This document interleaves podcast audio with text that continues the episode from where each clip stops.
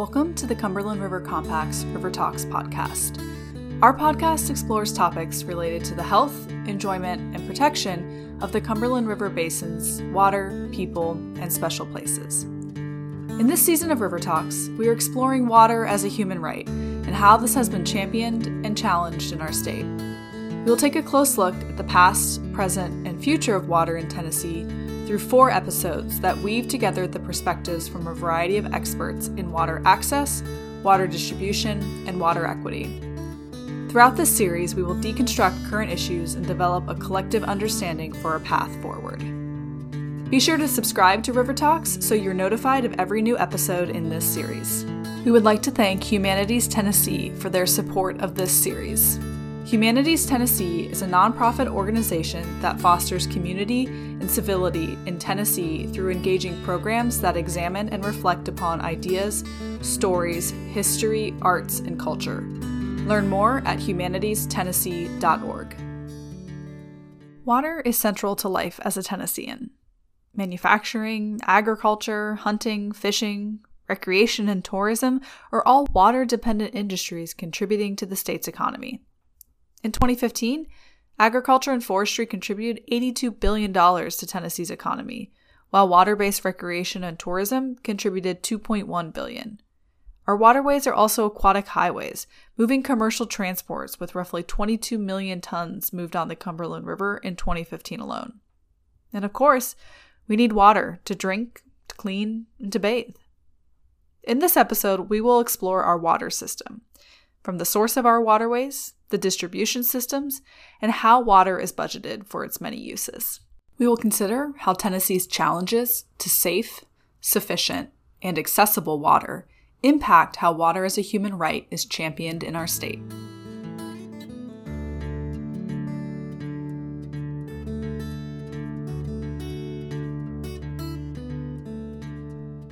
When it rains, that water flows downhill over the land to a common water body, this is what we call our watershed. When the land in our watershed is kept as green, spongy, and absorbent space, water will naturally infiltrate into the ground, restoring groundwater and feeding flow in small streams and rivers. These small streams eventually make up the larger bodies of water we use for drinking water. Across Tennessee, drinking water comes from surface water, like the Cumberland River, and groundwater, like the Mississippi Aquifer. Most of West Tennessee relies on groundwater, Middle Tennessee relies on surface water, and East Tennessee relies on a little bit of both. And many in our state still use personal water supplies, like wells, that tap into additional groundwater reservoirs. And although groundwater and surface water may seem separate, they are connected intricately and both important to maintaining clean water.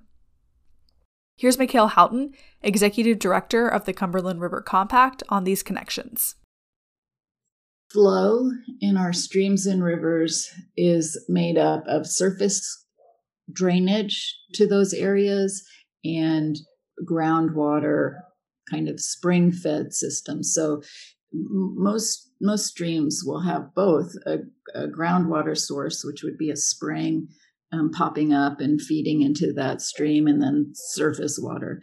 So the only way that we get groundwater is through infiltration and these open kind of uh, headwater systems is is where we get that groundwater replenishment. So if we pave over all of these replenishment zones, then all we're going to have is surface runoff. And and you can get a lot of surface runoff during the rain rainy season, but when the dry weather comes, there's no groundwater to feed your your streams and rivers, so they run dry. And in Nashville, this is what you see in Mill Creek, where in the summertime you'll see spans of Mill Creek dry with isolated puddles and and all of the fish crowded into one shrinking puddle because there's there's not enough groundwater replenishment to to you know sustain the base flow of Mill Creek. As Mekayle mentioned, these small headwater streams might not seem like a lot when we look at them, but they are the building blocks to a healthy aquatic ecosystem and maintaining flow in our larger sources of water that we end up using for drinking water. To give you another example, here's Margo Farnsworth, the former executive director of the Cumberland River Compact. She's a leading expert on the connections between water and people, and we'll hear from her in later episodes, but here's how she describes these important waterways. You know, just like in our bodies, our blood cells are formed, uh, much of our blood cells are formed in the marrow of our bones that's what headwaters are to river systems. That's like where the blood is formed. And if you cut those off or you don't protect those areas, then you can be in a world of hurt. So, to protect and provide clean water as a human right, we must first think about protecting these source water areas that provide public water supply and ecosystem benefits. And protecting water creates a ripple effect to protecting our environment as a whole. Healthy water is part of a more holistic in healthy environment. So when our soil is healthy because we farm it using regenerative agriculture or you know cover crops and no-till farming when our soil's healthier our, our food is going to be healthier because there are less additives. And if there are less additives, there's less running into the water. So the water is going to be healthier. Our economies will be healthier uh, because we're making local farms more profitable. I think the same happens in urban neighborhoods where we're planting trees. And, the, you know, of course, the water's healthier if you have trees, the air is healthier psychologically we're healthier because we have sort of the all the stress reduction benefits of trees so so water of course water is sort of the keystone but it, it has these sort of ripple effects out of just creating a healthier environment creating healthier people and i and i really believe creating a healthier society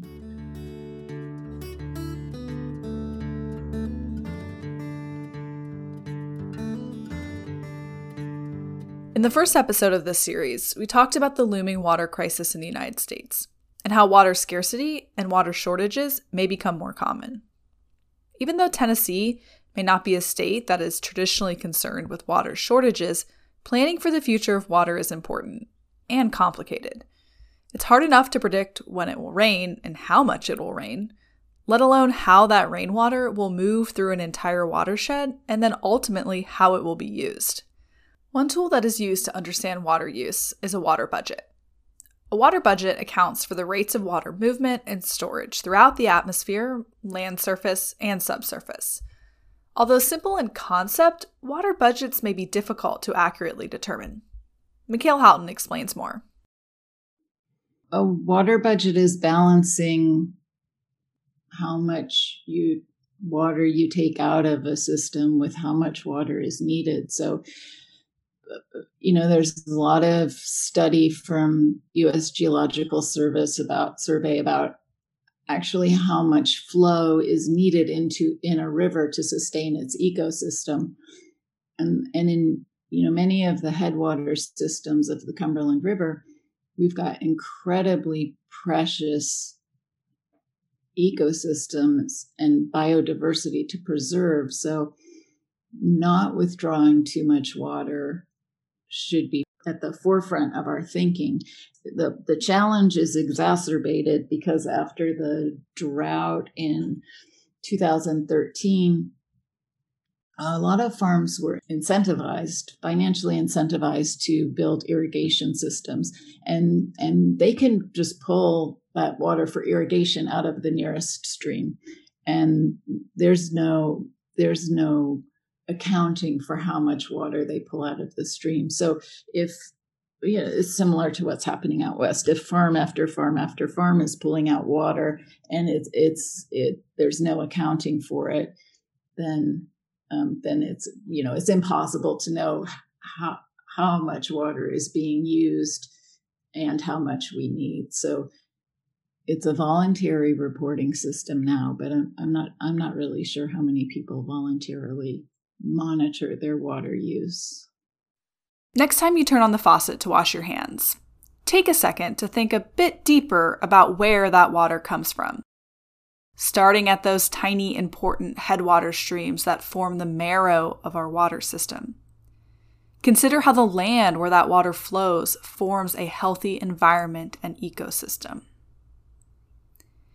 It's easy to think of that water as infinite, but as we've heard so far, water scarcity is certainly a growing concern.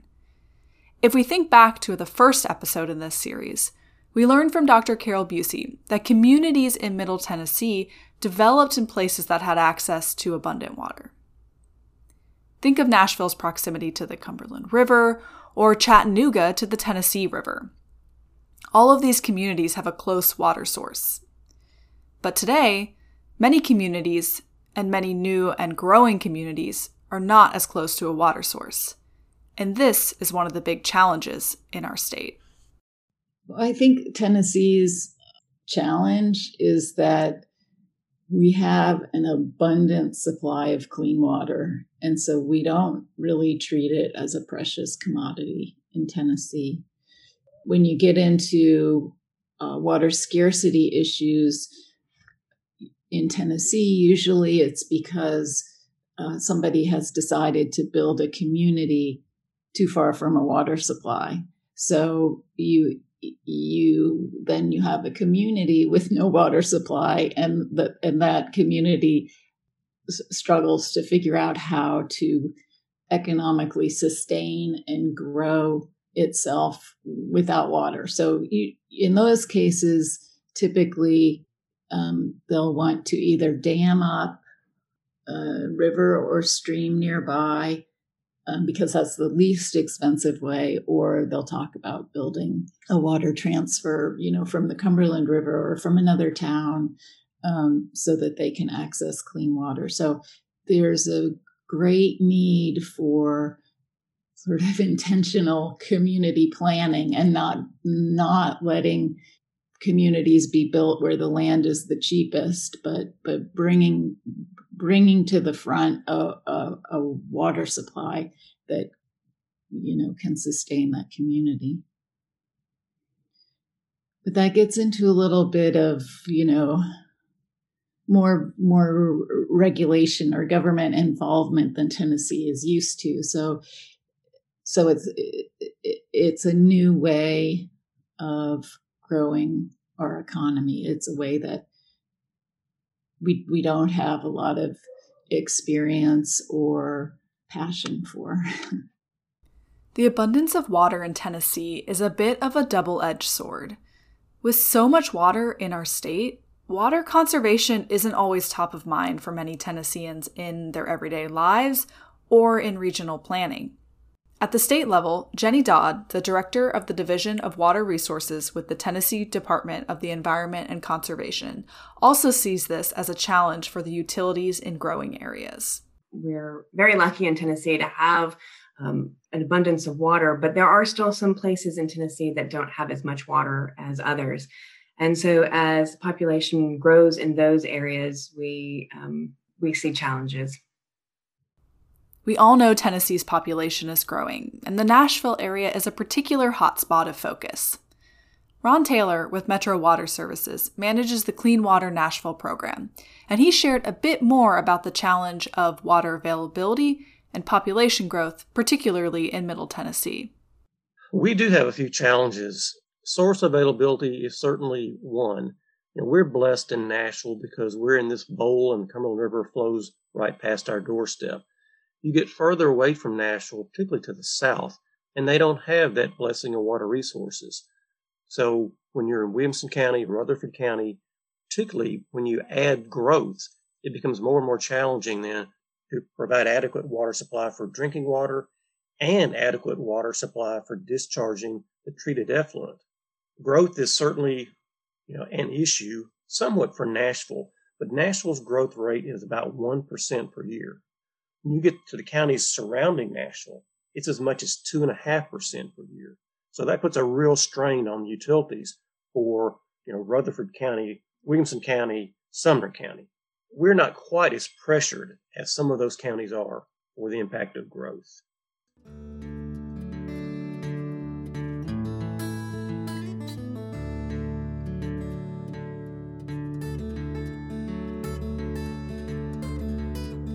Most of us, uh, when we think about water, and if you ask kids, a lot of kids, but you can ask older people too where their water comes from, and they really do just connect it with the tap. You know, I go to the tap, I turn it, and I get my water. And they don't really think about where it comes from and what it takes to get there. That's Margo Farnsworth, sharing the common perception people have about water. We heard from Margo in our first episode, and we will hear more from her in later episodes. Let's take a closer look at that connection between water in a stream and water in our taps. Getting water from its source, all the way to us, relies on significant water infrastructure. Water from surface water sources like the Cumberland River is brought into a water treatment plant where it is filtered, cleaned, and treated to the highest standards for distribution. That water is then sent through thousands of miles of pipes to residents. In Nashville alone, more than 3,000 miles of pipes transport treated drinking water to our homes, schools, and businesses, and these pipes can be up to 5 feet wide. After we use that water, it is sent back to a wastewater treatment plant, where it is treated and then sent back into the source water, like the Cumberland River. This is why we can't simply separate water we see in our rivers and streams from the water that comes out of our taps. It's all connected, it's all the same. In our first episode, Dr. Busey mentioned that historically, the infrastructure to move water was a central challenge of our region. And today, infrastructure continues to be a challenge as we are tasked with distributing drinking water through aging infrastructure. Here again is Jenny Dodd. The challenges in Tennessee are very similar to the challenges that are um, ac- across, especially the Southeast, um, if not the entire country. Um, one of the large ones is our aging infrastructure.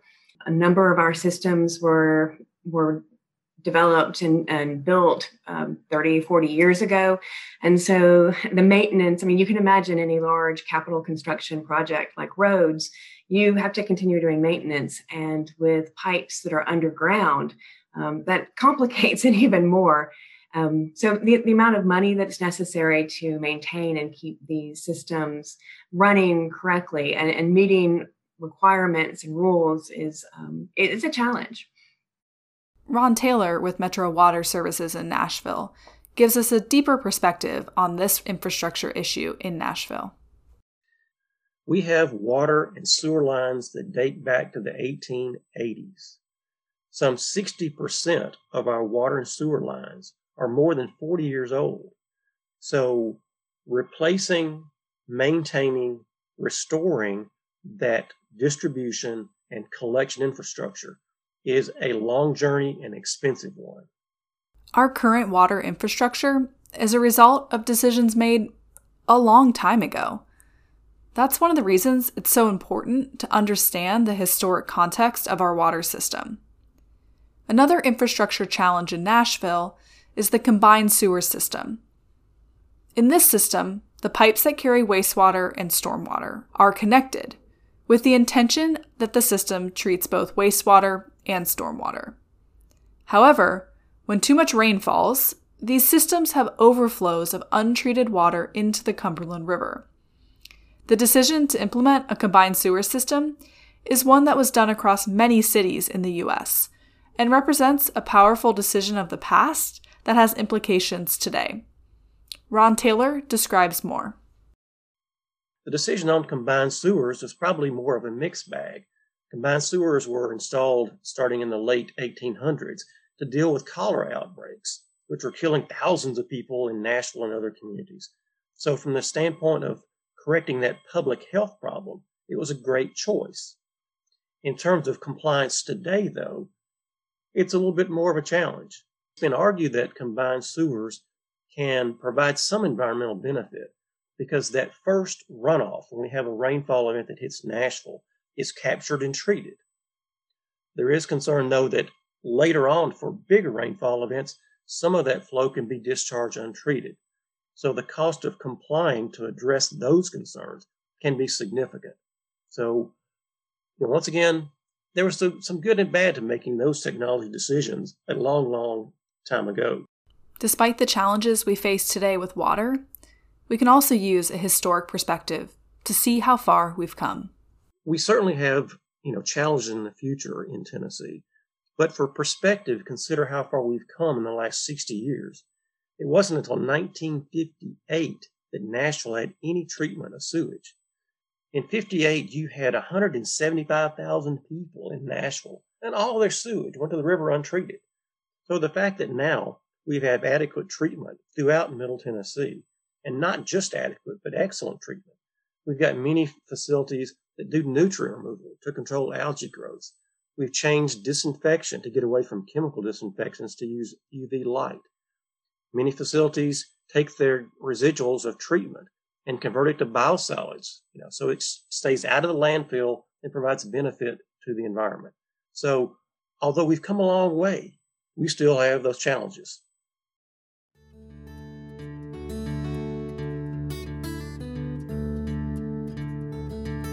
As we look to the future and consider how we can ensure clean water as a human right in Tennessee, understanding the broader water system, like the small headwater streams, along with the water that comes out of our tap, is vital. These systems are intricately connected, and the challenges faced in providing clean water occur at all levels of this system. Three of the core components of water as a human right consider that it is safe, sufficient, and accessible. In Tennessee, we see challenges in all three of these areas.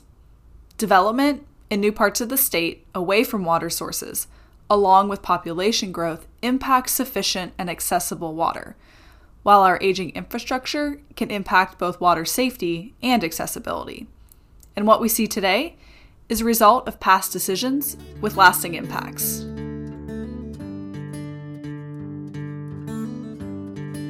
Thank you to Mekayle Houghton Jenny Dodd, Ron Taylor, and Margo Farnsworth for sharing their perspectives on our water system and our challenges. In the next episode, we will continue exploring the current and future challenges to water in our state, while also considering their connections to water as a human right. And finally, we will consider what we need to do to build a thriving future.